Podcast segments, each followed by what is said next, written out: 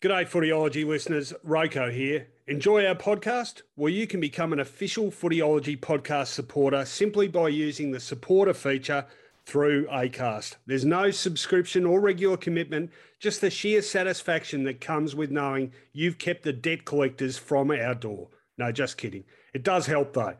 If you want to get started, you just need to follow the support this show link in the show description. Thanks again, and now let's get on with it. Welcome to the Footyology Podcast with Rowan Connolly and Mark Fine.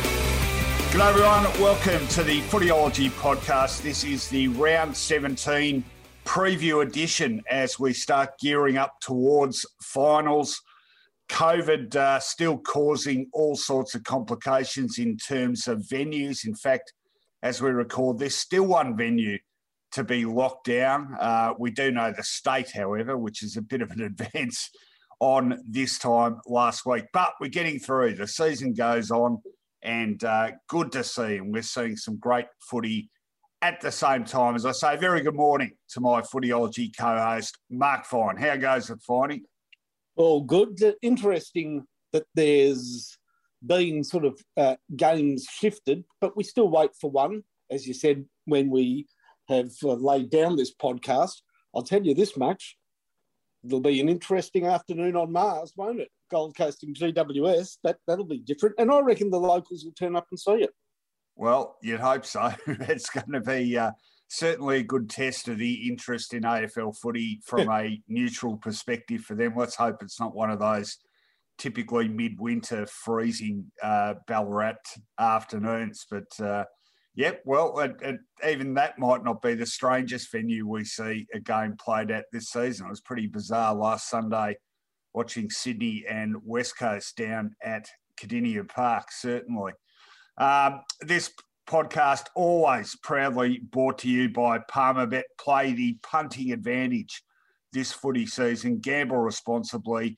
And uh, we've got odds as we record this, head to head odds for every game bar one. Uh, that, of course, the game with the venue still to be determined, but you can check uh, on updates right up to game time at uh, the Palmerbet app or at palmerbet.com. Some great services provided there, and we're very happy to have them on board. Not the only sponsor we're happy to have on board, Finey. Tell us about the others. Well, uh, on a weekend of varying venues, lock in 144 Bridport Street, Albert Park. There's no change, no move, no need to scratch your heads on that one. That's where Andrews always has been and will be when hopefully you, our wonderful podcast listener, goes there to try their wonderful hamburgers. Andrews Hamburgers, 144 Bridport Street, Albert Park. It's a traditional hamburger in a traditional hamburger joint, by the way, both brilliant. And speaking of brilliant joints, why don't you get one built for yourself by West Point Properties? Nick Spartels will make sure, with his eye for detail, that you'll have the best house in the street. We thank West Point Properties and Andrews Hamburgers for their support, Rowan. And after you've dealt with them, get some brilliant stats too at Stats Insider, a sports and data driven industry leader providing model projections and analysis for more than 15 sports across the world, including this year's Wimbledon and European Championships. And finally, as we record this, I've just seen the penalty shootout between Italy and Spain. Always dramatic stuff, but conducted in a very good spirit. Some hijinks going on between the respective skippers at the toss of coin for ends for penalties, which was good to see. Anyway, I digress. Stats Insider simulates an event 10,000 times to best understand both the range of possible outcomes and the probability of each result. Along with their famed pre match and in game projections, Stats Insider is also known for its full season projections, which right now has Richmond as just a 43.7 chance of returning to finals for a fifth straight year. Who would have thought that in March? Wow. Stats Insider also home to some of Australia's best independent sports writing and analysis. Everything's free to use on the site, so check them out at statsinsider.com.au and give them a follow on Twitter at Stats Insider. All right, we've got heaps to get through. It's been a big few days in football news. nine games to preview and some wonderful nostalgia to indulge at the end of this show. Let's get into it. On Footyology Newsfeed. Well, some very big footy news breaking on Tuesday, and that, of course, was the announcement by the Hawthorn Footy Club of an officially sanctioned coaching succession plan from Alastair Clarkson to Sam Mitchell. Uh, the Hawks' hand, of course, being forced a bit or a lot by Collingwood's courting of Sam Mitchell. So they've jumped in first. Um, Clarko was sounding out the club about how long a deal he could expect. Uh, the Hawks, mainly Jeff Kennett, it seems, clearly unprepared to commit to the long term. And so, as it stands, Alastair Clarkson will coach the Hawks in 2022 and then hand the baton to Sam Mitchell. Already some speculation that uh, in the manner of the famous or infamous Mick Malthouse Nathan Buckley deal, that isn't how it will actually pan out, that Clarko will jump ship even before next year. I'm not so sure about that myself, and I'll give you a few reasons why. But uh, pretty dramatic developments yesterday, Finey. Yeah, I was uh, surprised when I became aware of the situation. Not though when you think about it, because of course this is to scupper Collingwood's plans to appoint Sam Mitchell. No doubt he would have been not only spoken to, we know that as a fact, but maybe over the line already. Intel was pretty good that he was going to get a very, very close looking at for that job. So Hawthorn have jumped in. And Rowan, I don't think Clarko will be coaching Hawthorn next year because well, I just, with Collingwood and maybe other clubs, hopefully David Teague finishes off the season strongly. They're looking good at the moment, Carlton, and that's not on the agenda.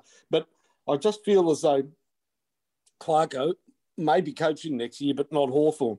As for the appointment, ready made to coach, brilliant football brain, highly respected, and Hawthorn are very fortunate to be able to call on a Sam Mitchell after the run of Clarkson. Now, we don't know how Sam Mitchell will coach as a standalone coach, but boy, oh boy, if anybody's got the credentials and the pedigree to be a top liner, he is surely at the top of that list as well. Well, just a, a few thoughts uh, that have gone through my head. I don't think Clarkson, I'm not for a moment saying he hasn't got a healthy ego. Any senior coach has, and it, it helps keeps them in, keep them in the job. But I think Clarko has a, a sort of sense of duty and, and commitment that's beyond a lot of coaches. And I also think there is a genuine care for that club and where it's left going into the future. And, uh, you know, remembering too, this is a club that gave him his start at senior coaching level. And that wasn't the case for a Mick Malthouse. You know, Collingwood was his third port of call. I think uh, the other really important difference between the two scenarios for me is that Collingwood, by the time the handover happened, were literally competing for a premiership. In fact, there's always been a lot of talk about how that might have cost them a premiership. And I think there's some substance to that. But you had Mick Malthouse at the peak of his powers, shooting for back to back premierships for what would have been a first time for him, with an heir apparent who not only had no practical, uh, you know, hands on coaching experience at senior level, but um, also what you know at that point wasn't coaching his own club. Now Sam Mitchell is coaching Box Hill, so they'll sort of be at arm's length from each other. There's absolutely no doubt about Clarko's regard for Sam Mitchell, so I don't think there's an element of jealousy or anything about this. But finally, very, very significantly, Collingwood was shooting for a flag. Hawthorn is very much in a development phase. So the two coaches, the incumbent and the heir apparent, are both absolutely going to be on the same page. So I don't think it's going to be awkward. I don't, you know, I don't think there's going to be any mixed messaging. The other thing about Clarko, from a purely selfish personal point of view, yeah, okay, he he could get the Collingwood job now, but if he hangs on another 12 months, takes a lot more time to assess his future coaching options, maybe Collingwood goes with a stopgap for a year. Who knows? By the end of 2022, he could have a choice of several jobs. You know, that's when David Teague's supposed to come out of contract. Stuart Dew comes out of contract.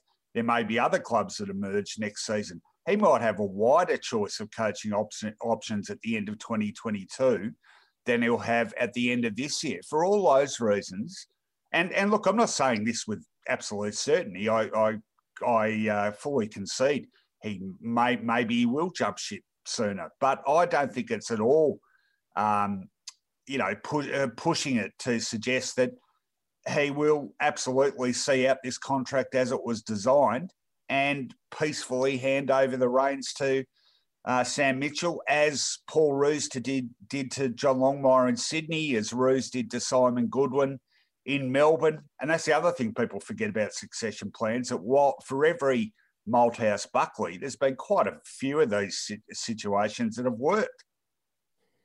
Rowan, first of all, on the succession plan, other than giving it a bad name for, well, as long as we're around and probably longer, Collingwood and Malthouse and Buckley, that situation, you are correct, has nothing in common with what's happening at Hawthorn. That was made particularly difficult because of Hawthorn, uh, Collingwood's uh, position on the ladder. It simply wasn't the time to hand over and not the sort of person that was keen to do it anyhow. I cannot see Collingwood or Carlton. They're, they're, Carlton are certainly possible suitor. There's no doubt. I feel for David Teague, but with Clarkson now no longer a long term coach in Hawthorn, both Collingwood and Carlton would covet his appointment. And the fact that they're both in this market almost a standoff between the two, a, a, a duel between the two for his services, then I expect it to happen sooner rather than later. I think one of those two clubs, it, it's so Carlton, isn't it, to launch a daring bid to appoint Clarko at the end of this year. It just reeks of Carlton. Maybe they've learnt their lesson from the past, and maybe they'll give David Teague the rightful last year of his contract that he deserves because he could take them places. But Carlton historically would be an absolute go for Clarkson as we sit here today over the next few weeks? Well, it has some uh, it has some strong parallels with uh, the situation Carlton went through with Brett Ratten and Mick Malthouse, doesn't it? Yep. You know, yeah, it uh, does. Uh, it's, it's, amazing how often now uh, a coaching appointment, you know, there's sort of uh, not even a domino effect, but just the hint of a potential domino effect seems to sort of shock clubs into action. And it's interesting because we talk about the coaching pool being a lot bigger than it used to be. And we've, we've seen more clubs appoint coaches seemingly from left field, i.e., Chris Fagan, uh, Luke Beveridge, when he was appointed, was seen as being a bit left field. Phil Walsh, of course, when he was appointed. Yep. So, David Noble. David Noble, another one. So, I mean, it's not like there's not plenty of options out there, but uh, when push comes to shove, its clubs sort of tend to revert to type. So in that sense, yeah, this is a very good test for Carlton as well. And yeah, I, am with you on Teague. I, I, think he'd be really stiff to to get wound up at the end of his season. I mean, he's he's only now had I think now 44 games uh, as coach. That's that's exactly two full seasons. So it's not a huge length of time, and I, I don't think their performances have been terrible, and at times very encouraging. So quite similar to where Brett Ratten was at. And I think in retrospect, Carlton will look at that and say they made a big mistake. So uh, be interesting to see which way they go. And Gold Coast, of course, well, you know, Stuart Dew engineered arguably his side's best ever win last weekend. But in their situation, you've got that shadow of the AFL hovering over you. I mean, it's essentially the AFL's club and they're very big on branding and marketing and all that sort of stuff. And and they would look on a Clarkson potentially going there as an absolute coup. And I'm sure there'd be um, no limit to how much they'd be prepared to pay him to do it, a la uh, Ron Barassi in Sydney in 1993, and then Leigh Matthews going to Brisbane. So. You know, we're 20 years or so down the track, but these scenarios seem to keep repeating themselves, don't they? They do, and you're right. Stuart Dew would be sitting very comfortably after that great win that they had over Richmond. He would have been, as I said, I, I think that was a coach maker as opposed to a coach killer, really the sort of win that would, I think, guarantee him a spot next year. But this does change the landscape. Leon Cameron, likewise. Uh, the team is near the finals, but this has been a, a long road for GWS that supposedly was going to reap the ultimate prize by now. So maybe with the AFL being his ultimate employer, there might be some impatience there. Look, one thing I'll say over the last few weeks, Hawthorn have really shown their developing again it's so clarkson isn't it that nothing stays dormant or or negative too long under his reign and they've been good not last week but the couple of weeks before then they've certainly shown something and i think uh, that and also the fact that really there was no suggestion that from his side that he wanted to leave makes it a bit of a shock actually doesn't it yeah, well, it, it, it certainly was. And uh, that was only the second of two shocks over the first couple of days of the week because Monday's shock was the announcement that Steve Hocking would be leaving the AFL immediately from the pretty important job of AFL operations manager and heading back to his uh, home, his, I was going to say spiritual home, but home in every sense in a football manner. Um, to the Cattery as CEO, replacing Brian Cook, who, uh, well, enough. Uh, there's been enough of his praises sung, and rightly so. He's done an amazing job with that club, coming aboard uh, 19 late 1998 when the Cats were just about broke.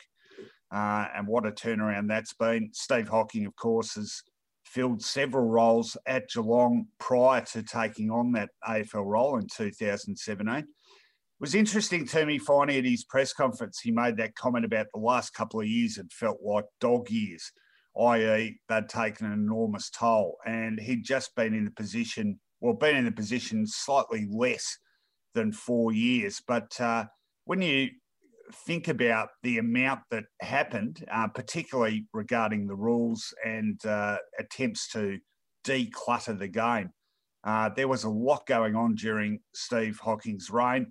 Look, I've got to say, I think he leaves a reasonably positive legacy. Um, I wasn't surprised by the negative response on social media and and uh, newspaper comment sections and whatever, but I think that is how the job is now perceived publicly. It's the job where you just win no friends and everything you do pisses someone off, i.e., people complain about the look of the game, but then when they try to do something to change the look of the game, they complain about the change.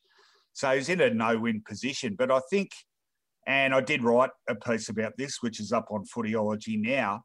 You know, the attempts to decongest the game, open it up, make it higher scoring. Well, scores haven't gone up. Scores are, uh, I think, about one point per team up. So we're stuck with that. I don't think that's doable. But there are some interesting stats um, for this year about the impact of the man on the mark rule, particularly, which show that stoppages have gone down considerably. They're about 53.2 or something average stoppages per game, as opposed to a high of over 70 in 2015.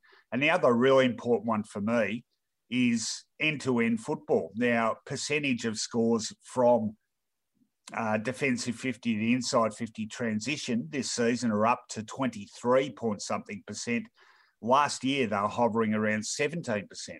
So the man on the mark rule in particular has had an impact. It hasn't on scoring, but I think most people would agree the game is more open and as a result, more enjoyable to watch. And that's a credit to Steve Hocking. So I look at that and I think that's his main legacy. How, how do you see his tenure in that job? Well, first of all, the game is definitely better, infinitely better than it was maybe three or four years ago and, and spiraling out of control with A, the number of stoppages, and B, the number of um, dead moments in a game with the ball just being flicked around with meaningless 15 metre kicks as teams were setting up their defensive lines. It's a much better game now. There's certainly more attacking play and play on through the man on the mark and through other initiatives. There is more to be done still.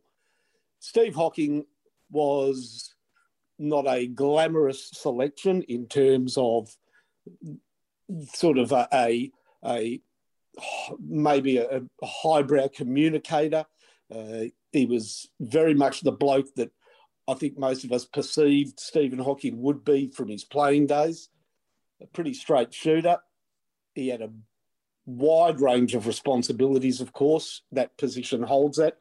I should also add that the match review officer and our current system, let's call it the tribunal system for want of a better term, I think is in healthy condition. We do question maybe some of the um, overall methodology of the tribunal. I do in terms of really valuing or, or weighing too much towards the outcome rather than the action. But I tell you what, I, I cannot remember the tribunal being so predictable, which is what it should be. In other words, we almost always know what the suspension is going to be. That's that's good. So he's done well on many fields, many fronts. It just says one thing to me though, Rowan. Doesn't Geelong have an enormous pull, whether it's players who lived in the region and got drafted elsewhere, as I often marvelled through their sort of uh, old boy returnee system, or they've put the call out to Stephen Hocking and he's dropped one of the most important jobs in the sport to go back to Geelong. It's it's uh, certainly a, a club and a place that has a magnetic pull these uh, during this period, and for them, hopefully, it continues long into the future. Yeah, it's a fair observation. I, I, see references to Geelong as being the Green Bay Packers of the AFL, and I can sort of understand the lure because you know you can have pretty much a urban lifestyle in a semi-rural environment, and you know be close to beaches and whatever. So. I'm, i reckon I'd be one of those people who, if I lived down there and enjoyed it, you wouldn't be able to get me away. So, um, more power to them. And uh, you know what a what a strong powerhouse of a club they've been for close to two decades now, and um, they'll be in good hands in terms of Brian Cook's successor. In terms of Hocking's successor at the AFL, uh, several names being thrown up. Brad Scott already working there and in charge of the uh, the state league. Uh, Craig Vozzo, long-time West Coast football manager. Chris Davies from Port Adelaide even some talk about uh, overtures to Tom Harley, Sydney's CEO, and another good Geelong boy or a person that made Geelong his home. Uh, so I reckon you can be pretty confident it's going to be one of them. I would think that Brad Scott has almost been earmarked for this role and uh, very much a bit of a golden boy of the AFL, and that's fair enough. And I look, I think um, he's eminently qualified to take on this job priorities will be interesting. I think the rules, um, I think the look of the game is something that still needs attention. I, I, I, think we can get better than we are, and that's happening. I think things like uh, AFLW, that's part of the portfolio, and I think that needs to be given a prominence it deserves. Uh, it's been an outstanding success for five years, and I think the AFL could work a bit harder to give that more time in the sun, if you like. Uh, obviously, player welfare, i.e., concussion, that continues to be a very pressing issue. And as you raised in the, our rants last week, finding the state league, well, that is a bit of a mess. And whilst it may work in a, a preparation for AFL footy sense, um, I think there's some big issues with that in terms of downgrading it as an attractive competition that people care about. So there are all the sorts of things I think Hocking's successor will have on their plate. And the one thing they'll definitely have on their plate is the opprobrium of the football public. They'll certainly want to close all social media accounts and not listen to talkback radio. That would be priority number one if I was taking on that job, I think. And I would find that very difficult. Yeah, I was going to say, Rowan, really. Uh, turn off social media. I was just watching an episode of South Park. You'd find it as hard as Cartman. Look, they the thing I, I, would love to see Brad Scott appointed. I think he's a great logician when it comes to football. Uh, I've spoken to him before personally and heard him speak publicly, and I just love the fact that he's got a logical football brain, and not everybody does. It is, um, you know what, not that difficult. It's it's not as complicated. I know the job is complicated, but it's not complicated to uphold the integrity of the game and to sort of get a feel of what the football public wants and what the players want. And I think Brad Scott could well do that. Now, the other thing that this person will be charged with doing now, even though it's not, there's no suggestion in the past that anybody that's held this role is necessarily, you know, inculcated with that boys' club feel. But having released that book, I think now the the truth is that that book is out there and everybody involved in football, and this is a lofty position, has a responsibility to be more transparent and certainly not to be seen to be just an appointment for another snout at the trough. So that's important as well. No, fair observation. All right, last thing on the news agenda, and we'll do it pretty quickly because uh, well, I want to bring it up. I want to ask you. Okay. How good for Essendon to get on the front foot and re-sign Darcy Parish? Because I'll tell you, I, I know there's talk with Jake Stringer, etc., but he he's a chance to win the Brownlow. He has been absolutely brilliant this season, and that is one loose end that had to be tied up. Yeah, absolutely. No, really positive times for the Bombers. And of course, following hot in the heels of Zach Merrett re signing for a, a, monster six years. So, um, yeah, it's been a long time since Essendon had that sort of positivity around the place and you had players eager to recommit. Should be said at the same time, it's two years. So it takes him through to the end of 2023. He'll be, I think, 25 by then. But that is when his free agency uh, qualification comes up. So, I mean, it's smart negotiating by his management. It means that next time he renegotiates, he can either, well, he can, you know, push his case a lot harder with the option of, of going somewhere else as a free agent. So, smart negotiating by him. But I, I just, reading between the lines of his comments, you know, he seemed very, very committed to the next few years for the Bombers. So great to get uh, to get that happening. And yeah, Jake Stringer, the remaining, well, not not the only one, but the remaining sort of big name to recommit. But um, I think people at the club are reasonably confident that will happen. Um, he's an Essendon person now, Stringer. He's fitted into that club really well. I think he's highly regarded, and I think we've all seen more than a glimpse this season of just how big an asset he can be for them. So yeah, great times for the Bombers in terms of uh, great players recommitting to the club. You know what that says, Rowan? What? What a great year, impact, and appointment Ben Rutten has been. Yeah, absolutely. Yeah, and uh, I think he's surprised a lot of people, to be honest. Maybe not yep. the players, but certainly people around the club. I think there were quite a lot of reservations. We didn't get to see his stamp on things last year, much because of that very clunky co-coaching arrangement with John Worsfold. But um, there's a real sense now of, of the sort of philosophy he's trying and game style he's trying to implement, and the players have really responded to that positivity after being in a bit of a, a twilight zone for way too long. So, um, yeah, look, whatever happens from here for Essendon, I think as a club, uh, 2021 has been a very, very positive experience. All right, that's enough on the news front for this week. We're going to have a very positive experience now with our previews of round 17. On Footyology, previews with Punch. First game of round 17, Thursday night football. What a cracker this should be. It's in Adelaide, 7:40 p.m. Eastern Standard Time, and it is Port Adelaide taking on Melbourne. Uh, things just looking not quite as good as they were for the Demons with a couple of recent losses. And Port, well, still with that question mark about their capacity over the top side. So a great test for them. And uh, hard to split too. The boys at Palmerbet have found these two teams head to head. Port Adelaide is paying $1.80 for the win, and Melbourne paying $2. So not much gap between those two prices. Stats Insider, well, they're similarly enthused. They say that the Demons are ranked 12th and 13th for tackle and clearance differential, respectively, while they are also really starting to struggle on the outside as well, ranked 8th for uncontested possession differential and 13th for running bounces.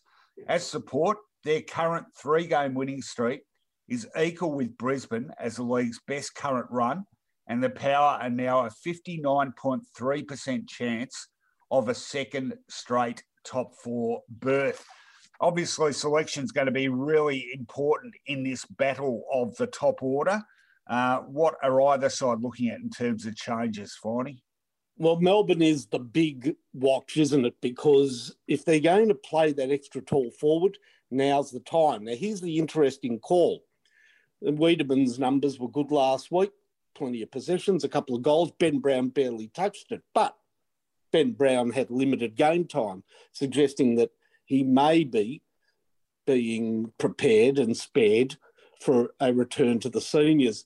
Look, Tom Sparrow is going to be the unlucky one to miss out again, whether or not they go down that route or Jake Melksham.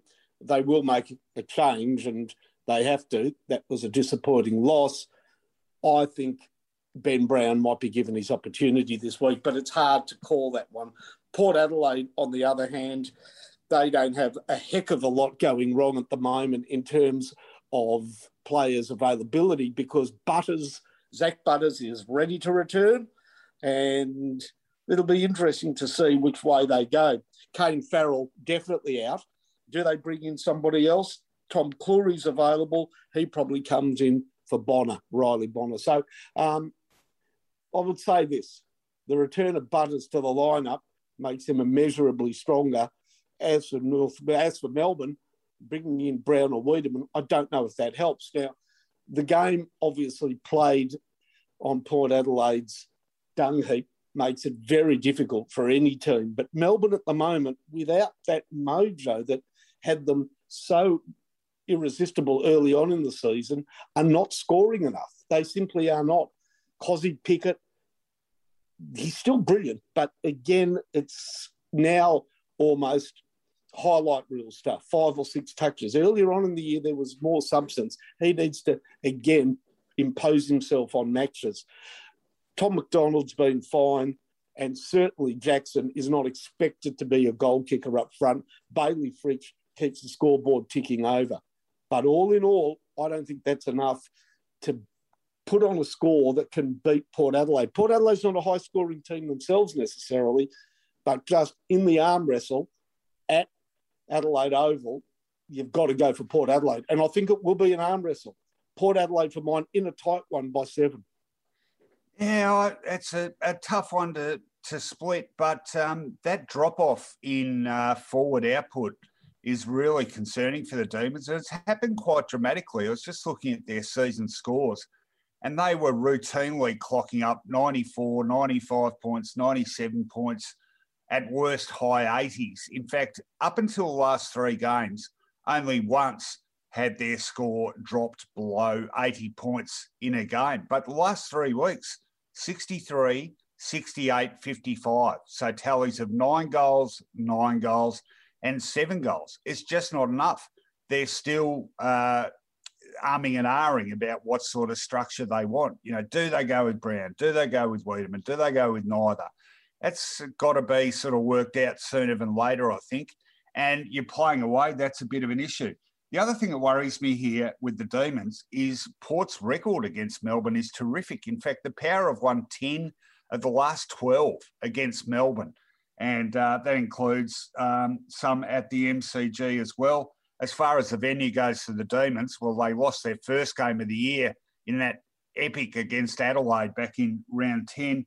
They'd won the three prior to that, but none of them against the Power. Two of them against the Crows, weaker these days, and the other one against North Melbourne last year, of course, with the uh, hub existence throwing people all over the place. So they haven't played Port in Adelaide for a while. Their record against the Power isn't great, and they're certainly not kicking enough goals at the moment. So um, look, I don't discount the possibility they could bounce back pretty effectively, but I think at home huge test support. They really have to win one against a good side now, I think, to convince the skeptics.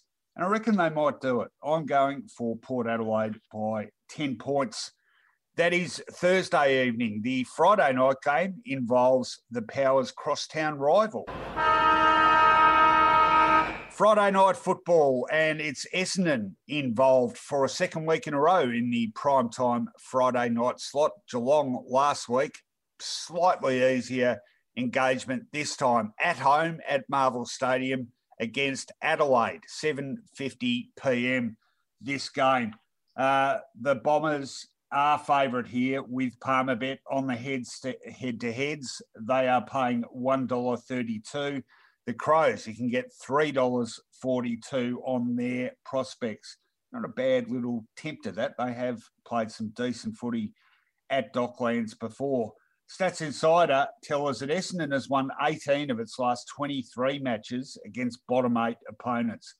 Unfortunately for the Bombers, they're probably going to have to win six of their last seven games to play finals, though they do have the AFL's second easiest fixture from here on with the Giants in round 19 and the Bulldogs in round 21, their only remaining assignments against current top eight teams. And a quick one on that man, Darcy Parish. He, along with Christian Petracca, are the only two players in the league averaging at least six clearances and six inside 50s per game, while both are ranked in the league's top five for total score involvements. It has been an incredible season by the blonde haired Essendon mid, who will be a leading part of our lineup once again. Uh, what might else both the Bombers and the Crows look at doing selection wise, Finey? Well, I think there's a couple of things that Essendon might do. Could they rejig the lineup to put Cale Hooker back in defence because he's certainly in recent weeks not getting much of the ball up forward either that or they bring Zerk Thatcher back in the team, unlucky not to be there. And I think Guelfi was unlucky to be the medical sub. I thought he's put together a pretty decent season. Nik Cox now looks ready for a break. I know they've hung on, but I'd expect him to make way. And Tom Cutler, very much a fringe player. So another player that could come in and play in defence, by the way, is Zach Reid. So there's some options there.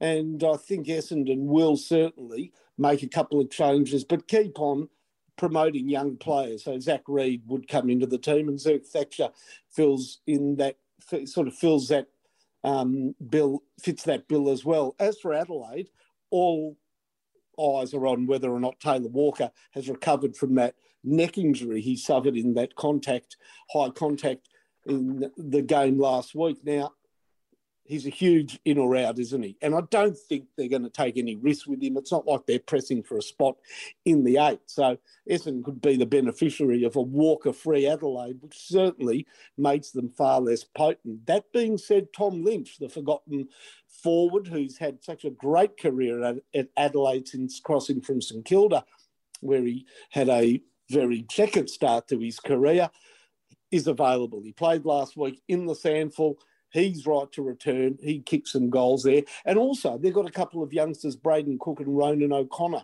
on their list who kicked four goals in the SANFL, and they may look at slotting them in as well. Essendon Friday night football. Well done to the Bombers. They've been well and truly, or they well and truly deserve the spot. And playing Adelaide in Melbourne gives them an opportunity to flex their muscle. And they've got muscle now. They've got muscle in the middle with as we've discussed, Merrett and Parish. They've got a forward line that has certainly got service and, and has been dangerous at times during the year.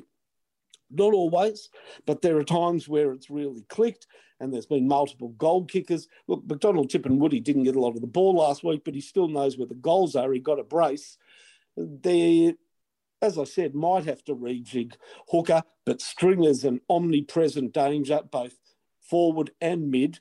As for Adelaide, even with Walker in the side, look, they've been valiant this year, Adelaide, probably better in South Australia than away. I just feel as though maybe, again, and it's a long haul for some of their young players, and whilst they're not as, say, raw or young as a North Melbourne or a Hawthorn, they are still pretty young so Essendon, but I think they are starting to show the signs that they are maybe maybe looking towards the end of the season. And it's been a good performance by them, but not good enough for me to be swayed in a game that Essendon needs to win to keep a very real chance of staying in the finals alive. I mean, this is a side are playing in the finals, not staying. They're not they're not there yet, but but they could certainly get there, and this is a big game. So I think Essendon pretty comfortably by 29. Uh, I don't know if it'll be that comfortable, but I'm going for the Bombers. Uh, disappointing last week in those last three quarters, but uh, overall it's been very, very positive this year. I think um, it could be a bit of a domino effect in selection here too. I, re- I suspect if Walker doesn't play for Adelaide, Essendon will feel a lot better about giving Cale Hooker a breather, bringing in Zerk Thatcher, who I thought was stiff to get dropped for last week and uh, playing him in defence and throwing James Stewart forward because he struggled in defence last year. So it'll be interesting to see what they do in terms of both selection and structure. Adelaide have played some decent footy under the roof. Uh, their record over the last few years is about 50 50, and they're 1 1 so far this year at the venue. Um, a pretty good win there, first up, but lost to Carlton a couple of weeks back. So they have played there recently too, which will be a bit of a help. They haven't beaten Essendon actually since 2017. Bombers winning the last three clashes, not by a lot in each case, but comfortably enough. I don't think this will necessarily be comfortable. I, I still rate Adelaide. I think their resilience has been pretty good this year, but Essendon absolutely has to win this if it's to have any finals hopes whatsoever. And they'll be keen just to atone anyway, play a more positive brand of footy than Geelong certainly let them do last week. So I'm going for the Bombers as well. Not by hope, though. I'm going to tip Essendon by 16 points in this one. All right, that is Thursday and Friday evening. Let's talk about Saturday.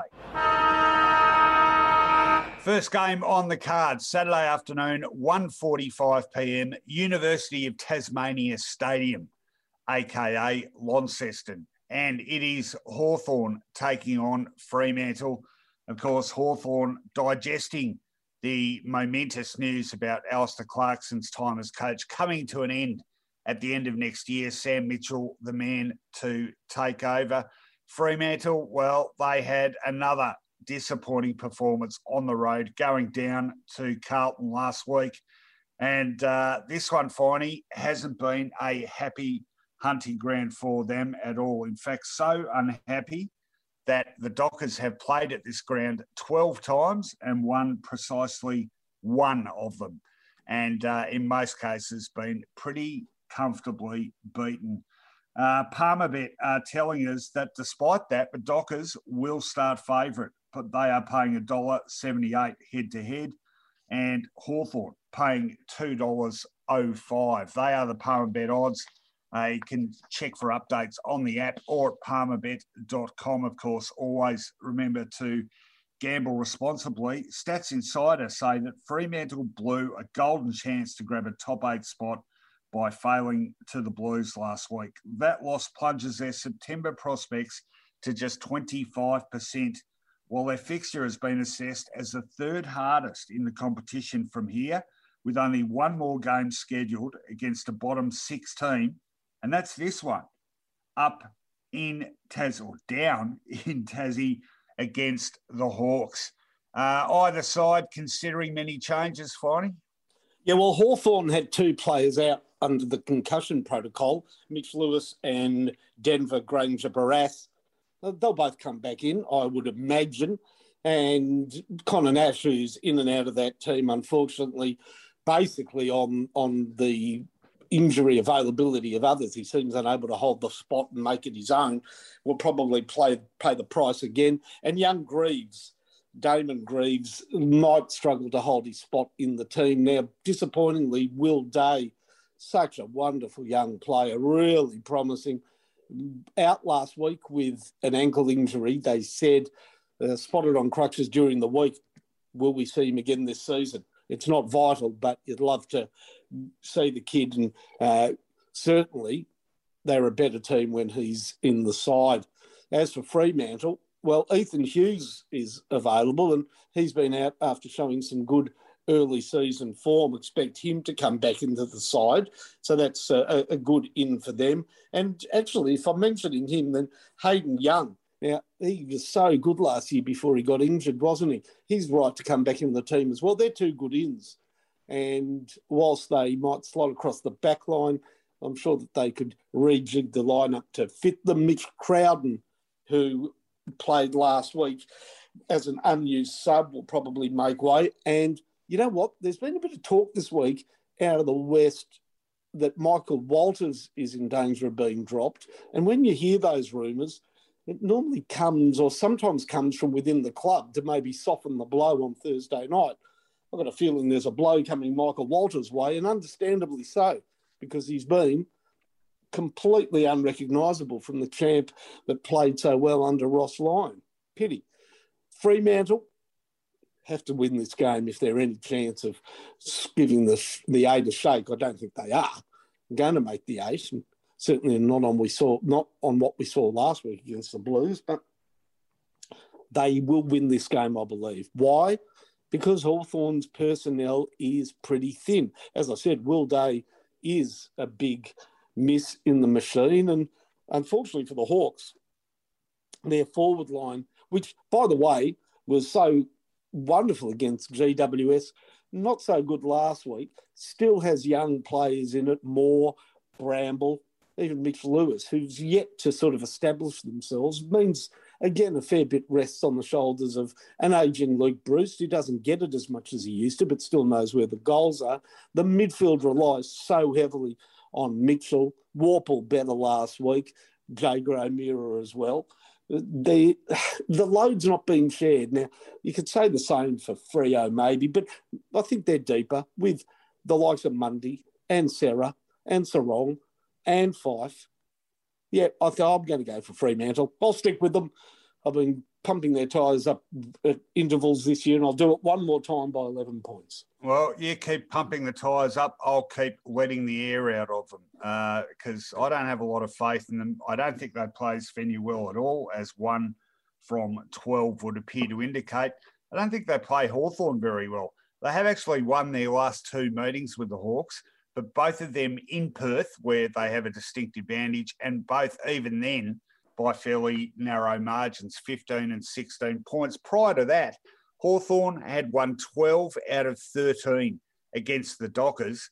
And uh, if you want to back that up as being something of substance, that was right through that era where Ross Lyon had the Dockers competing for flags and indeed competing against Hawthorn for a flag in 2013. So the Hawks know how to handle the Dockers. They know how to handle this venue a lot better. I think uh, a couple of things here too. I think they'll be keen to make a real statement about the future of this club post the handover announcement. And I also think, and you wouldn't have seen this aired too widely because they wouldn't want to rain on the parade. But I reckon they will be pretty pissed off about how poorly they played last week in Shaun Burgoyne's very, very important milestone game. And it's not often Alastair Clarkson coach sides put in a couple of bad ones in a row. They were pretty poor last week against Port. I reckon they'll make a real statement here, and I reckon they will just about officially extinguish Fremantle's uh, fading, flickering finals hopes. I'm going for Hawthorn, not by hope, but I'm going for Hawthorn by eight points. That is the first game on Saturday. Let's talk about the next.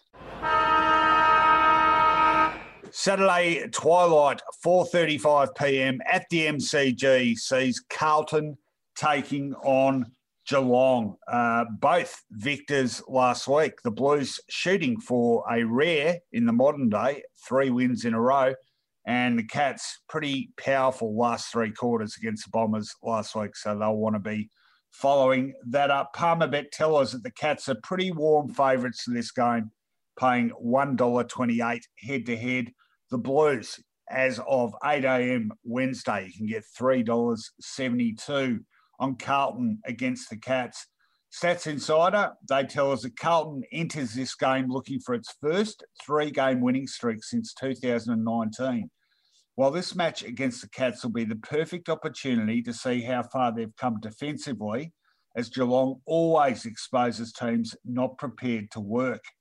The Cats, of course, remain the league's number one team where disposal and mark differential are concerned, whereas the Blues rank ninth and eighth in those areas.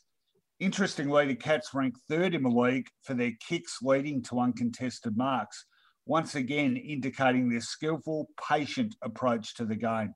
The Blues rank 16th in contrast in that same statistic. Uh, selection wise, Finey, what are the Cats and the Blues thinking about? Well, obviously, Jeremy Cameron is a big out for the Cats, and the Blues might have just as big an out, if not bigger, in Patrick Cripps. So we wait to see on Cripps. As for Cameron, Ratugolea was rested last week, so Esava could come back into the team. Seems an obvious replacement. And do they leave Max Holmes uh, in the 22? They may. We might go back to, I doubt he'd go back to the medical sub. Uh, we'll just have to wait and see. As for Carlton, Zac Williams is right to come back in the team, which is good news. And more good news, I think, the young Zac Fisher's ready as well. So that is a good pair of, well, you know what, Williams not so much actually. I prefer, of the two Zacs, give me Fisher. Who do they replace? Tom Williamson. Um, no, he just can't make bridge the gap between AFL and or VFL and AFL. I think he goes out, and maybe Cripps if he's injured. I'm going to say that he's unlikely at this stage, but he may play. If so, they'll look for another player to drop, and uh, probably Casboult because actually the coach has suggested they're only going to go with one ruck for the end of the year till the end of the year. Won't impact them against the Cats. They're not a strong rucking team, Geelong problem is that they're so sound defensively that Carlton are going to find it difficult to score. They've got a great forward in McKay, don't get me wrong. Geelong won't want to take things easy here. Carlton would love a three-peat, but with Cripps unlikely to play because of that injury, I, I think it's going to be a bridge too far, especially with Dangerfield gearing up the way he did last week, looking like a powerhouse back in the guts. So for mine, Geelong have all bases covered and win this one. Win this one, not by a mile, twenty-one points. Uh, interesting. You just jogged my memory when you mentioned young Max Holmes. Uh, of course, he's played three games on the ground. Uh, officially, he's played six games because he's been the medical sub three times. But uh, I did have a, a, chat to young Max's mum the other day, and uh, I brought up the interesting pronunciation of his surname by Hamish McLaughlin during the call last week. Her response was, What was that about? I can assure you the pronunciation is Holmes, not Holmes. Anyway, glad we've cleared that one up. Uh, look, I think the Cats win this one pretty well. Uh, easy to forget that last start the Blues not only beat the Cats, they beat them on their home patch at uh, game in front of no crowd last year when uh, Eddie Betts played a key role in bringing home the bacon for the Blues. Uh, a fair bit of water gone under the bridge since then. Uh, that was a pretty emphatic response by Geelong to the loss up in Brisbane last week, and no less after sporting Essendon the first four goals of the game. It was like the the giant Stern just said, well, this is getting a bit pesky. Let's shrug them off. They did that. They are a very physically strong side. Their attack on the ball is good. And as Stats Insider told us, their method is very deliberate, uh, sometimes not necessarily easy on the eye, but boy, it's pretty efficient in terms of getting the job done. I think you've got to be right on your game defensively when you take on the Cats if you're to have any chance. And that isn't the Blues' strong suit. They've been better at it. They've been better at it the last couple of weeks, but uh, being able to exert that defensive pressure for a full 120 minutes, I suspect, is still an issue for them. Um, an issue for Geelong. Is the venue an issue? Well, there was a time when I think you could argue that. Not so much recently, though. In fact, they have won four of their last five at the MCG since the 2019 final series. So I think they're playing the ground a lot better now and using its width, uh, which of course they don't do at Kardinia Park because there is no width. Uh, I think they have the ascendancy here. I think the Blues will give it a, a serious crack. You know, they've got their tails up. Uh, as Stats Insider told us, they've won three in a row since 2019. So it's a great opportunity to make a real statement about their future as well.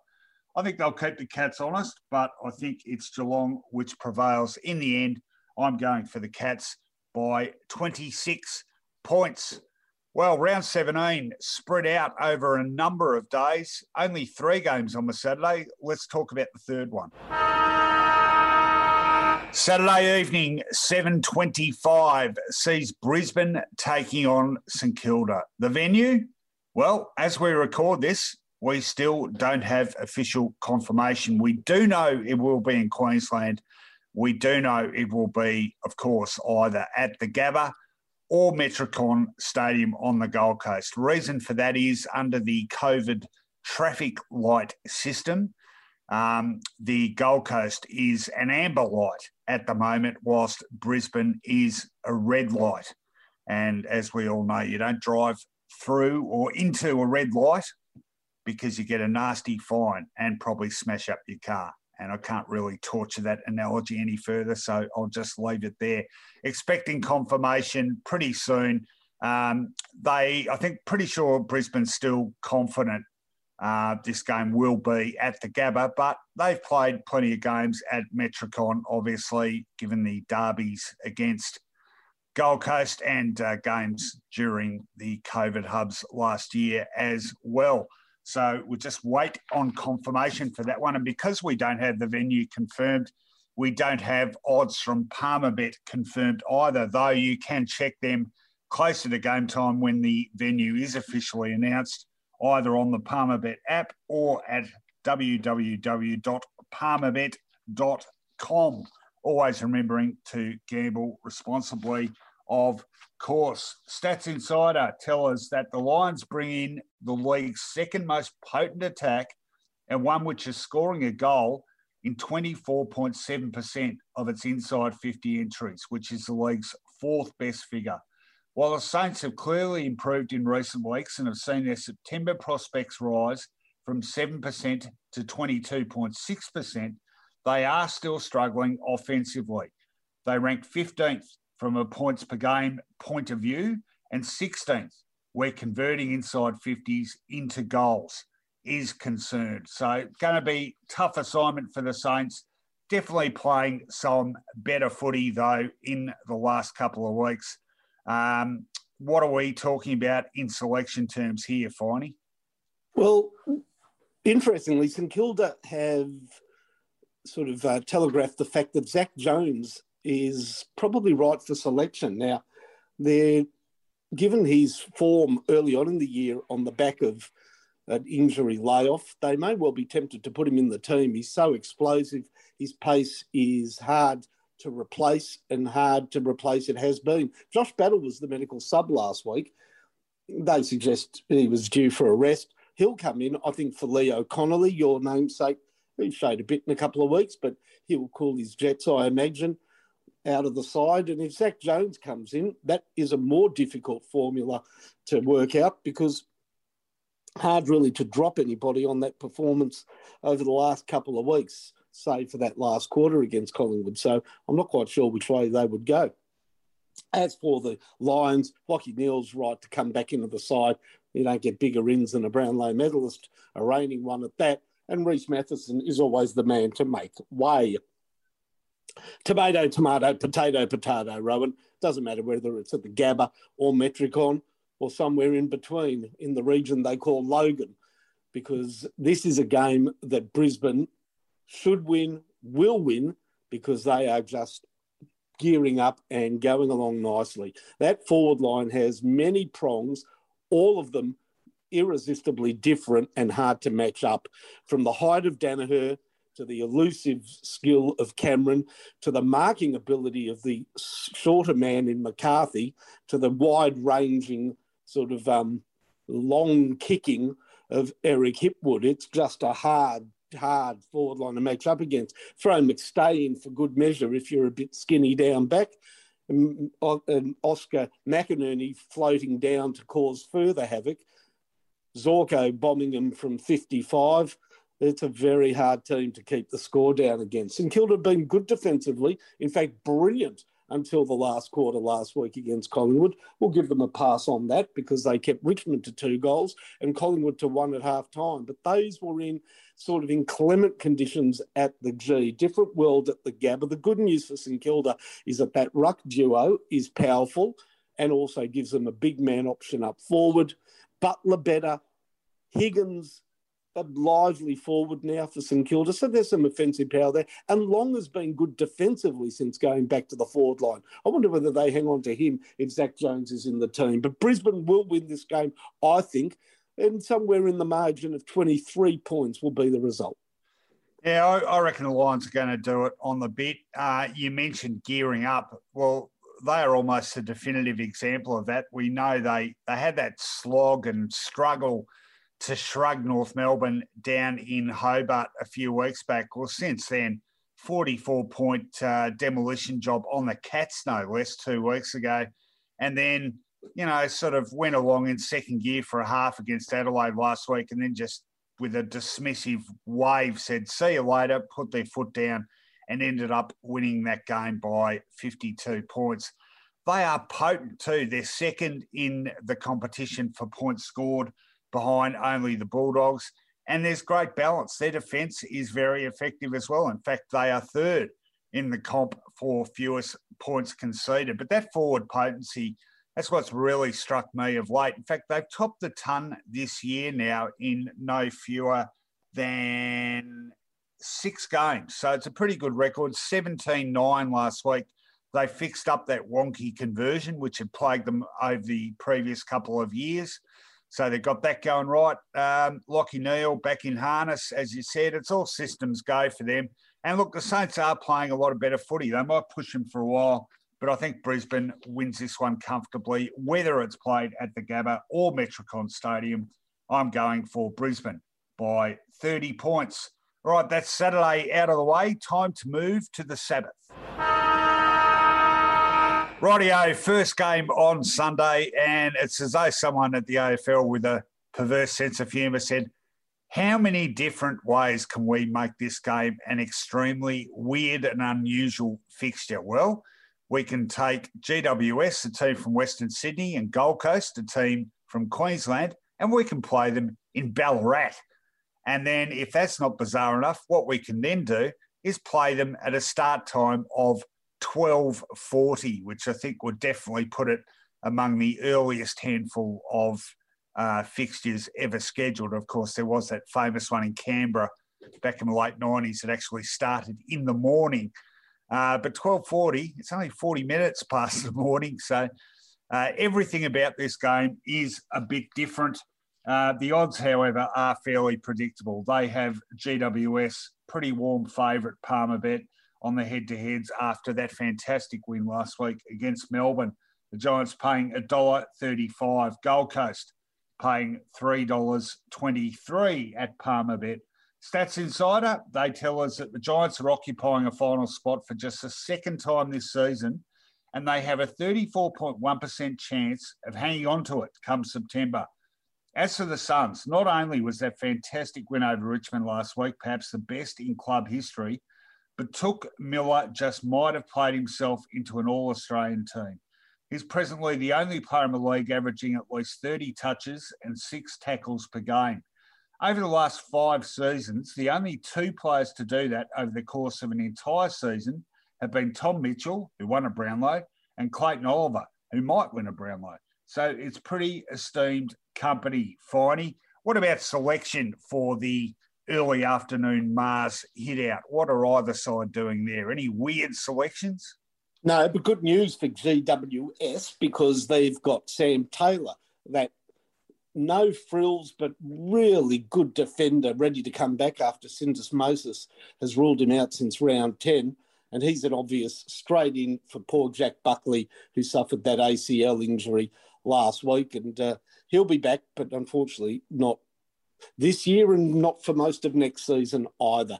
As for their arrivals, well, more merit needs to be heaped on that win by Gold Coast over Richmond when you consider one of their most important players, Hugh Greenwood, didn't play as his wife was giving birth and he was quite rightfully excused from the game. He'll come back into the team and he'll do so for Josh Corbett, the defender who went off with concussion against the Tigers and can't be considered. They meet each other in rare, sort of uh, concurring great form. Great GWS, not the week before against Hawthorn, but they certainly righted the ship last week and can say without a shadow of a doubt their best win of the season. You know, they've overcome the top of the table demons and at the same time well, not exactly the same time, but in the same round, Gold Coast had that win against Baxter the wall Tigers in a game that should have been played up at Metricon and got moved down to Melbourne. That would have been a bit of a morale blow, normally, we would have thought, for the mentally fragile Suns, but they were anything but. So I'm looking forward to an encounter that I'm sure both sets of coaches and players are looking forward to. They would have looked forward to it more up on the um, uh, up in Queensland or in Sydney than uh, down in Ballarat. I don't know if they understand how cold it's going to be there, but it's going to be cold. Won't affect the game or my tip. My tip goes with the more prominent side, the better side. Uh, you can imagine Gold Coast doing a number on GWS, but only imagine it because player for player, they don't match up. They don't match up Toby Greene.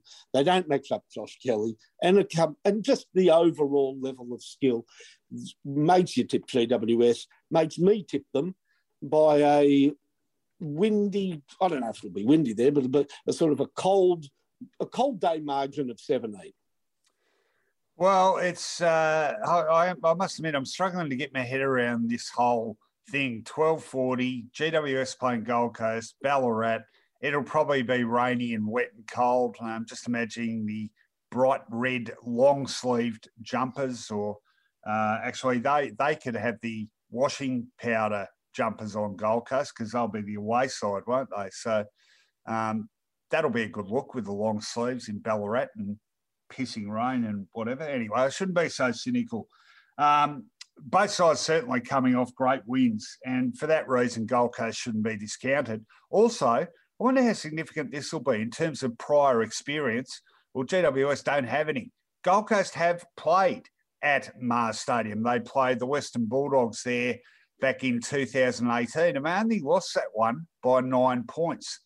Um, so they uh, there'll be a few players at least who were part of that experience and know the variance, quirks, and nuances of that ground. GWS have certainly held the wood over the Suns. They have won the last nine meetings between these two teams. Uh, Gold Coast last victory over the Giants all the way back in 2014. Not sure if there's many or any players left from that particular meeting. Look, the Giants have worked really hard to get that spot in the eight. They're not about to surrender it by losing games like this to Gold Coast. And that's with all due respect to the Suns. I really do hope they back up last week. It'd be terrible if they turned in another stinker and everyone just sort of roll their eyes and go, oh, yeah, that'd be right. Uh, let's see them back it up and get on a bit of a, a roll of form if they want to be seen as a credible AFL entity. But can't tip them against the Giants, who knocked off the ladder leader, the then ladder leader last week. That was a super win. I reckon they'll be making it two in a row by defeating the Suns by 28 points. That's the first game on Sunday, and the second one, it's going to be a corker. 3:20 p.m. Sunday afternoon, Marvel Stadium. What a game this promises to be. Gee, I'm looking forward to this. Western Bulldogs taking on Sydney. Two up and coming teams, two attractive to watch teams. They've got a great history, of course, the 2016 memorable 2016 grand final. Uh, they've had some great hitouts over the years uh, besides that grand final, and uh, they're both in form. I'm, I'm so looking forward to this game. So are Palmerbet. They have framed the odds as follows Western Bulldogs are surprisingly pretty warm favourites, according to the boys at Palmerbet, $1.32. The doggies are playing head to head. Sydney you can get $3.42 head to head against the Bulldogs there. Stats Insider, meanwhile, tell us that when the Bulldogs win the marks inside 50 count, they've now won their past 13 straight games, which is a number that's being helped along this season by what is easily the game's best inside 50 differential. The Swans actually rank fifth for inside 50 differential and fourth for marks inside 50 while only 17.8% of opposition inside 50s are resulting in a mark, which is a number only Melbourne, the defensive Zen masters of the competition, are faring better in. Uh, what's happening at selection for both these two, Finey? Fascinating, really. Not so much for Sydney. Last week, James Rowbottom was arrested. They said sore, but he was the medical sub. That's always a curious one when you arrest somebody and make them sub. I think he'll come into the team, and James Bell, who's uh, a lively customer, probably makes way. The interest comes at the Western Bulldogs selection table because Aaron Naughton cannot play concussion protocol.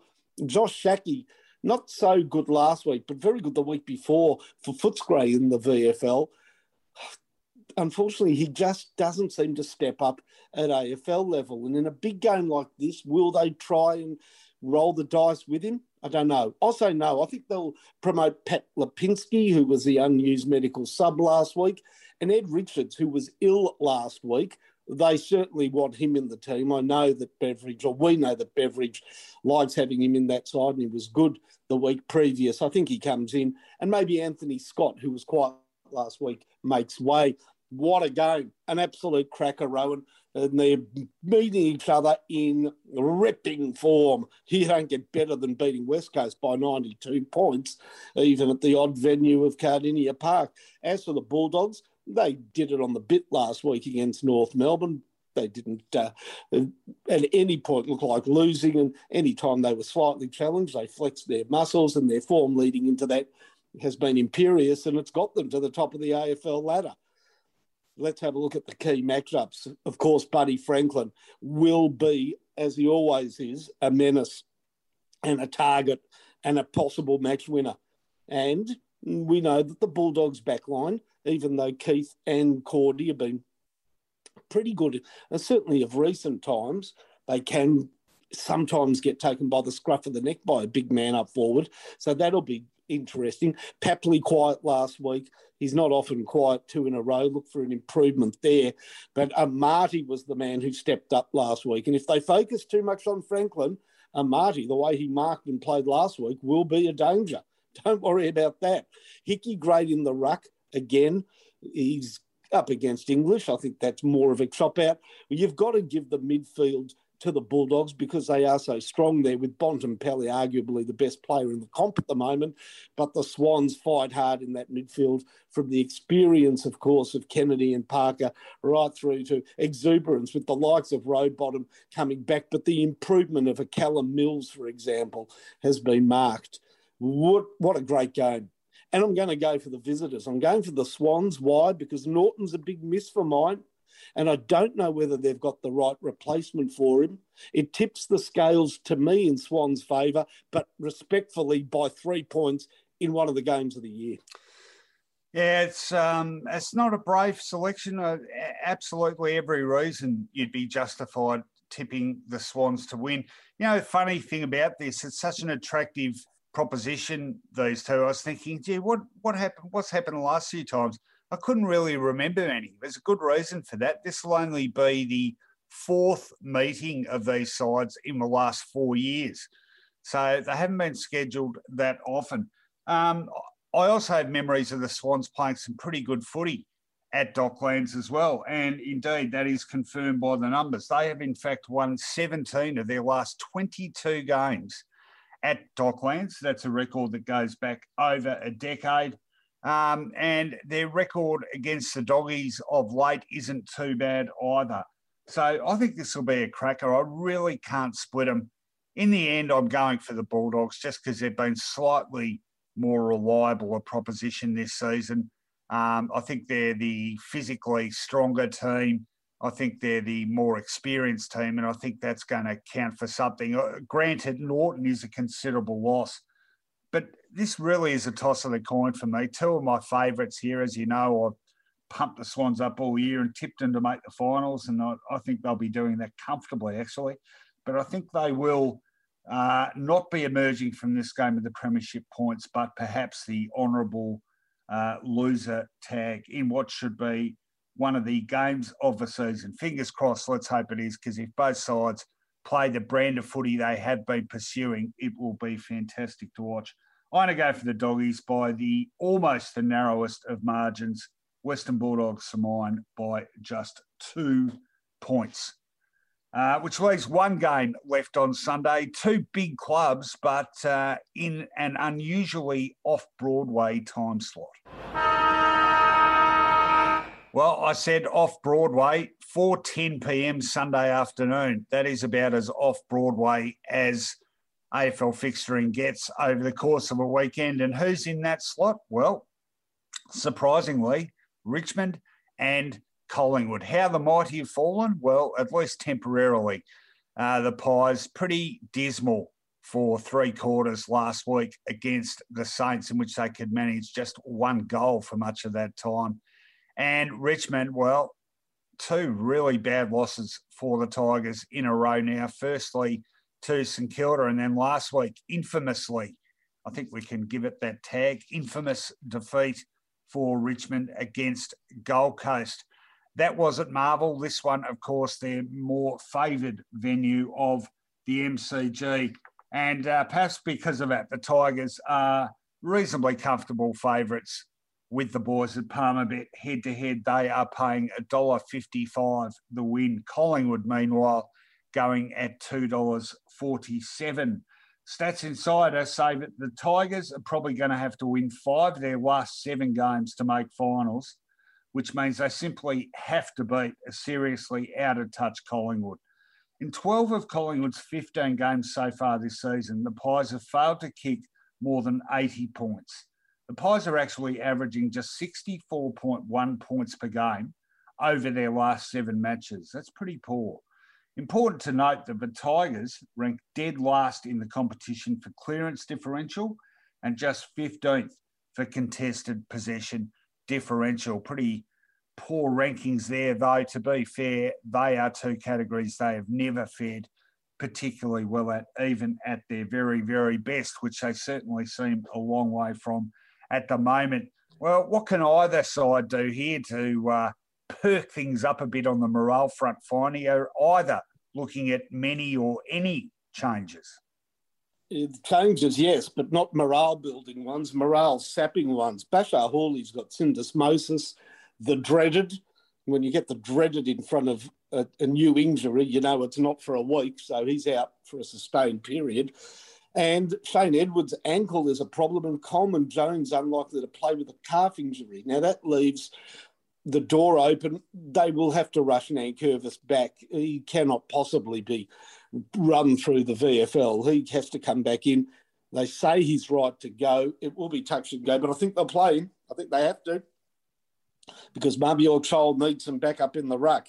And I don't think Samson Ryan's the man to give it to him. Thompson Dow actually played pretty well when he came on as the medical sub against the Suns. So I think he'll hold his spot. And Daniel Rioli, do they bring him back?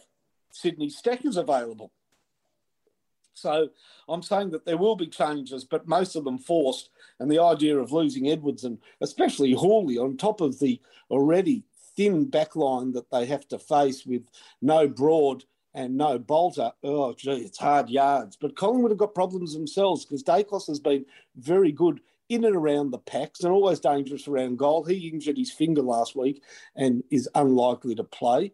They'll make some changes. I think Jack Ginnivan, is it Ginnivan or Ginnivan? I'm going to go Ginnivan. He's uh, kicked four goals last week, and I'd be surprised if Robert Harvey isn't tempted and actually rolls the dice on some young players before season's end. So I think he might make a debut. I don't think he's played yet for the Pies. Callum Brown is one of those revolving door players, but he did well in the win over Sandringham. He could come into the team, and there are other changes to be made. Maybe Nathan Murphy misses out. They're sort of frills uh, at the edges, cosmetic, not as serious as Richmond's needs. And what a game this promises to be for all the wrong reasons. Richmond just are bereft of confidence. Now, can they find it against Collingwood on a cold afternoon on Sunday? Maybe. Because I'll tell you what Collingwood will be doing, Rowan. They won't be doing what they did for the first three quarters against St Kilda. A, it put them 49 points behind with a minute to go in that third quarter. And B, their fans hated it and the media was scathing because when they moved the ball in the last quarter, they almost stole a famous victory. And I expect them to roll the dice hard and play good play on footy from the get go. And you know what that means? They'll be in trouble because they just aren't skilled enough to do it against Richmond, even with those injuries. Richmond for mine to take advantage of a more adventurous Collingwood and beat them by 31 points. Yeah, gee, the indicators uh, don't point towards a, a, ripping game of footy, do they? Um, nonetheless, the last time these two met, uh, all the way back in, well, it was when we restarted last season. You might remember at the MCG, no crowd, a draw, but uh, if such a thing is possible, the most boring draw of all time, finished up five goals, six each of two as Peter Landy would say, and an absolutely shocking game of footy. So let's pray it's a little bit better than that. But again, the Portents aren't good, are they? Richmond's struggling for confidence, so likely to try to, I think, recapture that by cracking in and grinding out as physical uh, uh, a hard fought, close, tight, probably low scoring win as possible.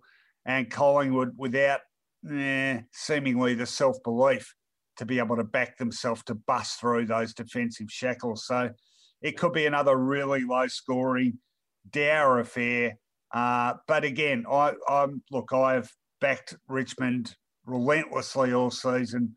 I'm not jumping off now. I did say all these things last week, but I think I now actually I'm not saying this is the one where they turn it around because I don't think that form is going to come flowing back. But I think this is the one where they rediscover what a little bit of uh, physical commitment um, beyond what they've shown the last couple of weeks can do in terms of delivering results. And I think that even the effort enough, lifting that will be enough to beat Collingwood, I suspect, um, which is still very much unsure of itself and uh, untrusting of itself, except in times of desperation. I think Richmond will win it comfortably enough but I think it'll be pretty low scoring. And uh, because of that, I think uh, it'll be a comfortable win. But when I say comfortable win, it'll probably only be in the high teens. I'm going for Richmond to win this one by 16 points. Now, that is all the games on Sunday. However, that is not the end of the round because we have Monday night football back in round 17, and this one is in Perth. Well, I held off until Monday night to play this one. Uh, should give the prospect of a decent crowd at Optus Stadium, and they will be watching the home side West Coast taking on North Melbourne. 7:40 p.m. Eastern Standard Time kickoff. Uh, that is 5:40 p.m. in Perth. Of course, uh, the boys at Palmerbet have the Eagles, despite that disgraceful effort last week down Geelong a very warm favourite, paying $1.20 the Eagles. North Melbourne is paying $4.60. Uh, the under pressure Eagles return to Perth to play the bottom of the ladder Roos to be music to Adam Simpson's ears, as the Eagles in Perth and against battling teams are two rare problems they don't currently have, says Stats Insider. The Eagles have won 61 of its last 75 games in Perth while they've also won 34 of their last 37 games against bottom four clubs. So, again, pretty good at dispensing with inferior opposition, but uh, boy, pretty shabby in terms of putting in sufficient commitment against a decent team last week. So, this could be a proverbial flat track bully scenario. Uh, what about ins and outs, Finey? Either side looking at much here? Well, you know what? Last week, Adam Simpson took a bullet for the boys because he was asked whether he wheeled the axe after that insipid performance down at Cardinia Park. But he said actually he'd made five changes in, for that game and the week before and blamed himself for unsettling the team. So he said, don't expect the axe to be wielded. That being said, they've got two injuries Jack Redden with a knee injury and Jamaine Jones. Both can't be considered. I think an ankle there for Jones back into the team, though, they're expecting uh, sort of the cavalry a little bit in Ryan and Gaff. Both sorely missed. Gaff with his guaranteed possessions and running hard back and forwards off that wing, and Ryan giving some spark to a dead as dead as a dodo forward line. They're lucky they're facing North Melbourne, who have been good, but only really down in Tassie. They're young North Melbourne. They might bring Campbell in for Xerri. And Jared Polec, a forgotten man, could come in for Will Phillips. Not huge changes, not big enough to rattle that West Coast cage over in the West. So all of the um, all of the, the guilty party, a lot of the guys who should be hanging their head in shame after that poor effort against Sydney will probably come out and have good games statistically against North and West Coast will have a good win. That's what your Stats Insider information tells us and our own inner gut feel. And I think West Coast win this one by 53. Uh, I think they win it pretty comfortably as well. You know, another aside about uh, these two, I mentioned the Bulldogs and Sydney not having played each other much. Since West Coast and North Melbourne met in the 2015 preliminary final, and doesn't that seem like a long time ago? Well, it was. It was nearly six years ago. They have played just five times since then, once each year in 2016, 17, 18, 19, and 20. And the recurring theme uh, comfortable West Coast victories in four of those five clashes. Last time they met the Roos at Optus Stadium, they won by 49 points. I can see this margin being something pretty similar. Uh, simply, they will have got the rounds. Well, I know for a fact they have got the rounds of the kitchen, both internally and externally in Perth this week. Uh, fair to say the WA footy public pretty miffed at the performances of both their sides of late on the road, but particularly the Eagles. Um, uh, patience starting to wear thin there with some of their older players. And boy, they have a lot of older players. I looked it up the other day. They've got eight players over 30 years of age, and uh, that will indeed become 12. We've got another four turning 30 next year. So, boy, is that window closing? I think it.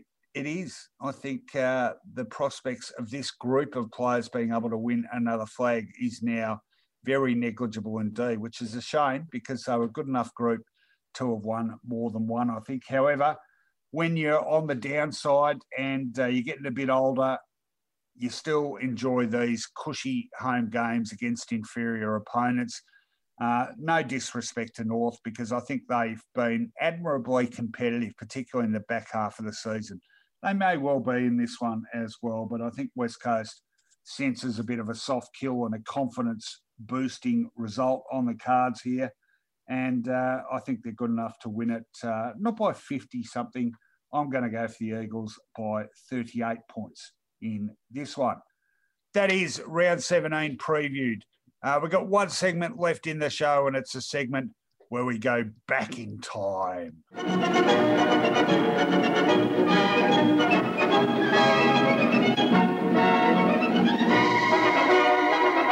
Fantastic footy flashbacks. All right, Finey. A lot of fun doing this one. Now, I know you've had a go at me about too many Essendon games, but as you know, in recent weeks, I've been pursuing this thing about sides who play each other this weekend. What great games in the past did they have? And I saw Essendon Adelaide on the fixture card. And of course, my mind was going to wander romantically back to those halcyon days of 1993 and one of the most famous finals comebacks and victories of all. Essendon, Adelaide. It's the 1993 preliminary final. The Crows are 42 points up at half time and even seven goals. Essendon completely spooked by the occasion. Can they possibly claw their way back into the contest? Well, as it transpired, they could. Now we've got a, a lovely little highlights package here. A couple of things I'd like you to observe. Firstly, the crowd noise. Now, I don't know if Seven just had the mics up really high that day, but one goal in particular in this game, and you'll hear it, listen out for it about halfway through. Mark Mercuri, it is, kicks a goal. I was there on the day, and that remains the single loudest roar I've ever heard at the MCG. So listen out for that one. It is pretty fun listening, unless you're a Crow supporter, so sorry. But great memories. Let's go all the way back to 1993. Comes to the members' side, the ball floating in, in the breeze. Punched away by Long from Jarman, rebounds for Watson. Handball brilliantly. Denham, unselfish. Will get it now.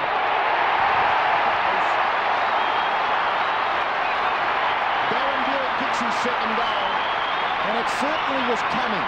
The Bombers surging forward, and they get their seventh goal. Still a contest. Salmon, Bewick can't take it.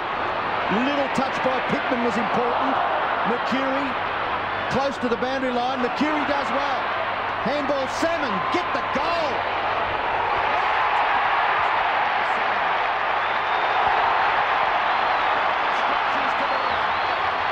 And he's got his third.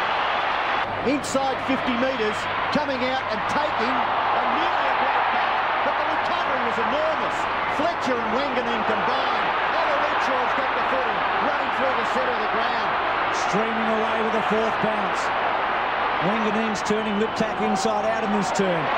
Taken by will go. Goes for it. Sits. Those young blokes are getting into it now, aren't they? Well, Wanganeen is just dominating He's got across to play there. He's got to play there, doesn't he? That's where he plays his best footy. And suddenly, this game has turned around completely. Seven goals in front, of the Crows at half time. Dead set level here. Salmon. Pittman. Still Salmon. Now Ben Hart. Squeeze a little kick away. Bickley got an awkward bounce. Handball gave it away in a hurry. McDermott against the flow court. Gets the handball away. Maynard gives it the long, long stages. Watson important. O'Donnell should go. Goes and puts it through. The Bombers are in front. For the first time since a 12-minute mark of the first quarter. Salmon with the footy. Bewick. He's kicked six. The kick slews off the side of his boot. Olarenshaw favoured by the bounce. He's got it. Dispossessed by Tregenza. Very important possession here. Taken by Brown. Wanganeen's got it. Did he have the football? One wonders. Away goes Olarenshaw. To Wanganeen. In short, Watson. Shorter again, Mercuri. No, Watson gets around. Forced to kick with the left. It slews off the side of his boot. Centre half back for Adelaide. Very important possession. Watson's got it. Watson goes for goal.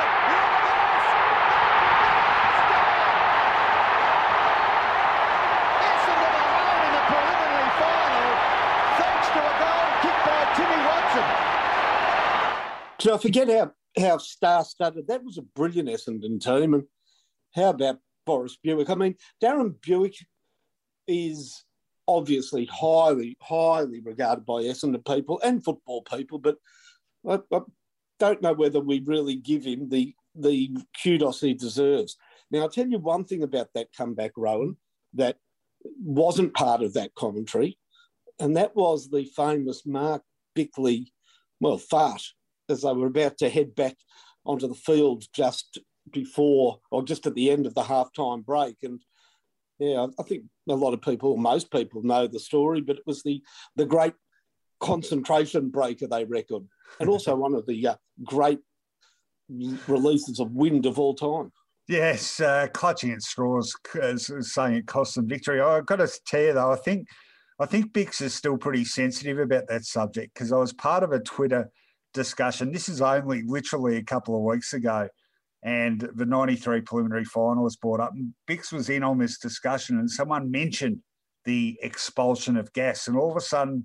Bix disappeared from the Twitter conversation, and I haven't seen him back on Twitter since. So, um, if you're listening to this, Bix, sorry, it, it wasn't me that uh, that did the joke. But uh, come on, you know, when you when you got to go, you got to go. And I, I don't for a moment think it cost your side the preliminary final. Uh, I've told you my story about this game, haven't I, Finey? How um, I was working for the Sunday Age, uh, sitting in the press box next to the Sunday Age's guest finals columnist, Leigh Matthews, uh, coaching Collingwood then, of course, and the Pies weren't in the finals, so we were lucky enough to get Leigh on board to write for us. So sitting next to him in the press box, and uh, seven goals down, so I'm pretty flat. Bombers come back, and it's getting pretty exciting, as you could hear by that Mark Mercuri goal. Such a great passage of play end to end too. Fletcher to uh, who was it? Olarenshaw to Calthorpe to Mercuri. Well, as the crowd rose, I rose to my feet in the press box, sprung to my feet, uh, threw out my arms and happened to knock Leigh Matthews, who at that precise moment was raising a cup of scalding hot coffee to his lips. Uh, the said coffee is then tipped right down the front of his pristine white shirt. He was scheduled to get go straight to the airport and catch a flight after that. So I'd ruined his shirt. I'd given him third degree burns. I looked around and boy, if looks could kill, and I thought he's going to Neville Brunsby here. I'm in enormous trouble. Fortunately for me, all he did was say, Geez, Rowan, I knew you barracked for Essendon, but I didn't know you were that passionate. Um, uh, a very, very memorable day. Certainly one of my favourite football memories. So apologies to Crows fans. We'll, I'll make it up to you uh, with some football flashback in the future. All right, Finey, what do you got for us? Well, that's a good segue to my highlight because in a memorable, wonderful year for Leigh Matthews, this was not probably his favourite afternoon. And I speak of a famous victory by Footscray over Collingwood in 1990 in round 17. And what a game it was, a ripping game of football. Of course, the Bulldogs only a year earlier were facing extinction, merger with Fitzroy, and things were pretty bleak. But they had a, a good season in 1990. They gave the finals a rattle. They didn't quite make it, but they did knock off the eventual premiers in a famous grandstand finish sit back and listen to the wonderful commentary. Bruce McAvaney and the other play by play commentator is Peter McKenna. And the special comments, always special when Don Scott provides them. Banks uses his body. Now Turner. Still Turner. Breaks the tackle. Drop punt. Campbell in the front, McEwen at the back. Plays it like a defender, McEwen. Wine has to wait. Terry Wallace quickly to Atkins. Atkins wide to Cameron. Still a chance, Footscray. He's quick kick. Collingwood. Will he take right on? Yes, he does. I thought he would. One bounce. Oh. Another bounce. Left foot. Look at this. A marvellous kick. He's put them in front. That's as good as you'll ever see. And Footscray are back in front. 96 playing 91, and who would have expected this? What a great game. Collingwood, who had a dirty third quarter, made a number of mistakes, taken off the ground at three-quarter time. He and Hawkins were spoken to individually by the coach, Terry Wheeler, and what a splendid piece of play. And what a sensational game. Brilliant play by Collingwood. Great presence of mind, great confidence to do it. Two minutes and 24 seconds of play left. Can the Magpies kick the next one? Can Footscray hold on? Richardson runs to 50. Has a shot at goal. Eccleston and Daicos. Tapped down by Eccleston and through for a point. Oh, the pressure in this game. It's like a final. What a great spectacle. Four points the margin. The time clock shows two minutes to go. Adrian Campbell, pressure on him. Oh, dangerous oh, no. He's gone short. Cameron inside. They've lost it. Great tackle, though. But why wouldn't you kick long at this stage of the game? Well, I suppose they are programmed to do it, but a little bit more experience would have been on on that occasion. Would have steadied down, or should have steadied down Cameron and kicked it long, as Peter McKenna just said. 96 to 92.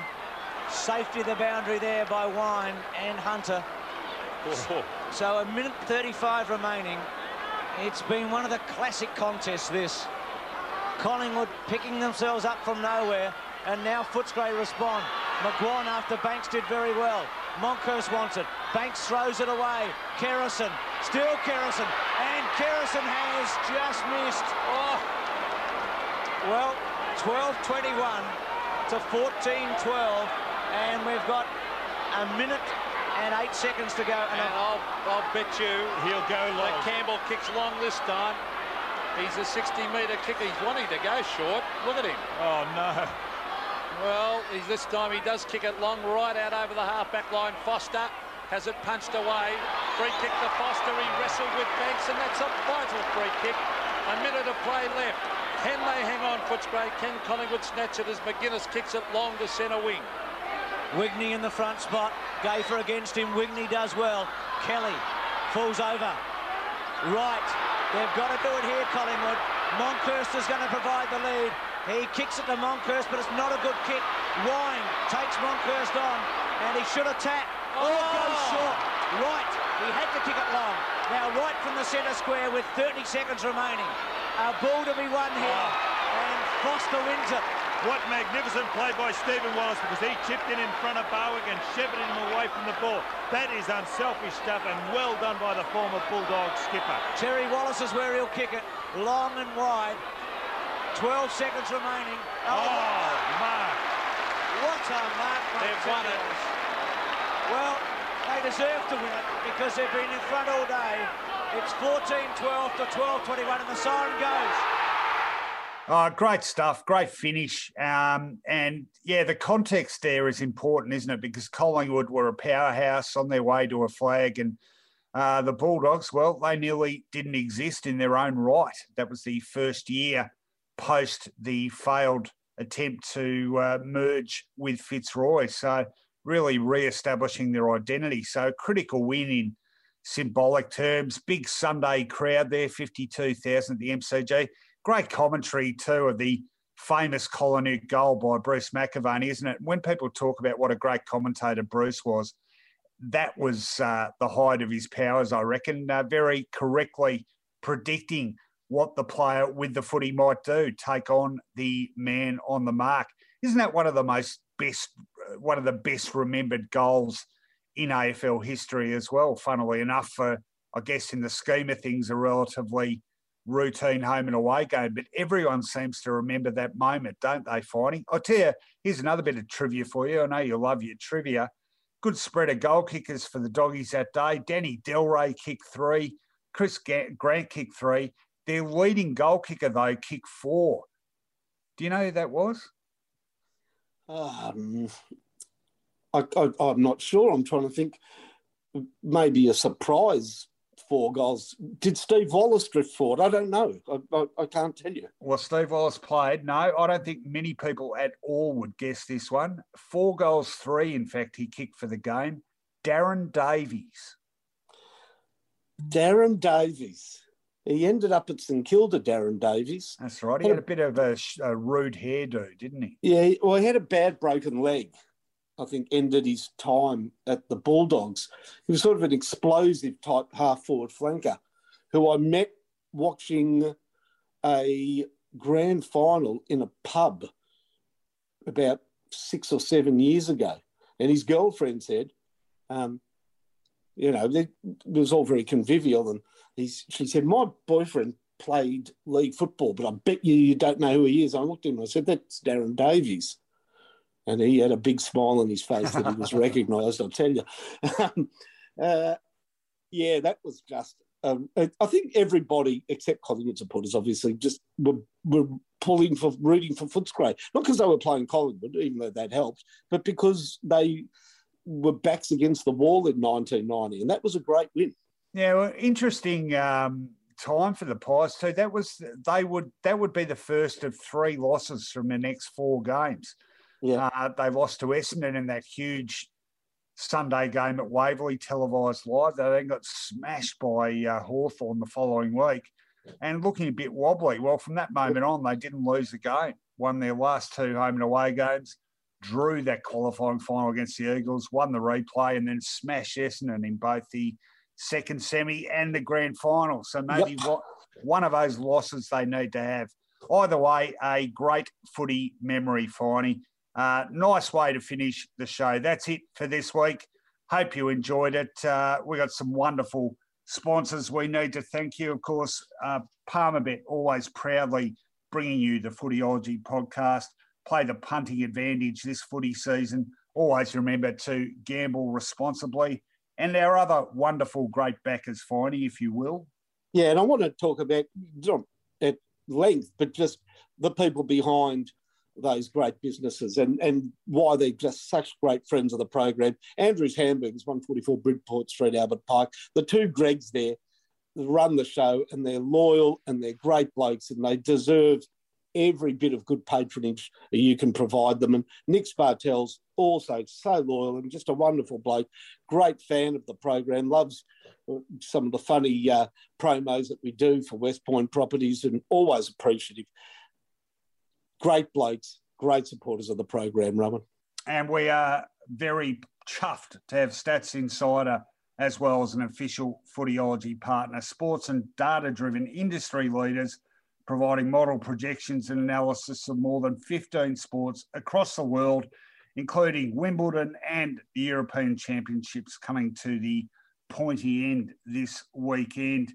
Uh, also, home Stats Insider to some of Australia's finest and most independent sports writing and analysis, all free to use. So check it out, statsinsider.com.au. Give them a follow on social media as well, particularly on Twitter at Stats Insider. Thanks to them. Thanks to you out there.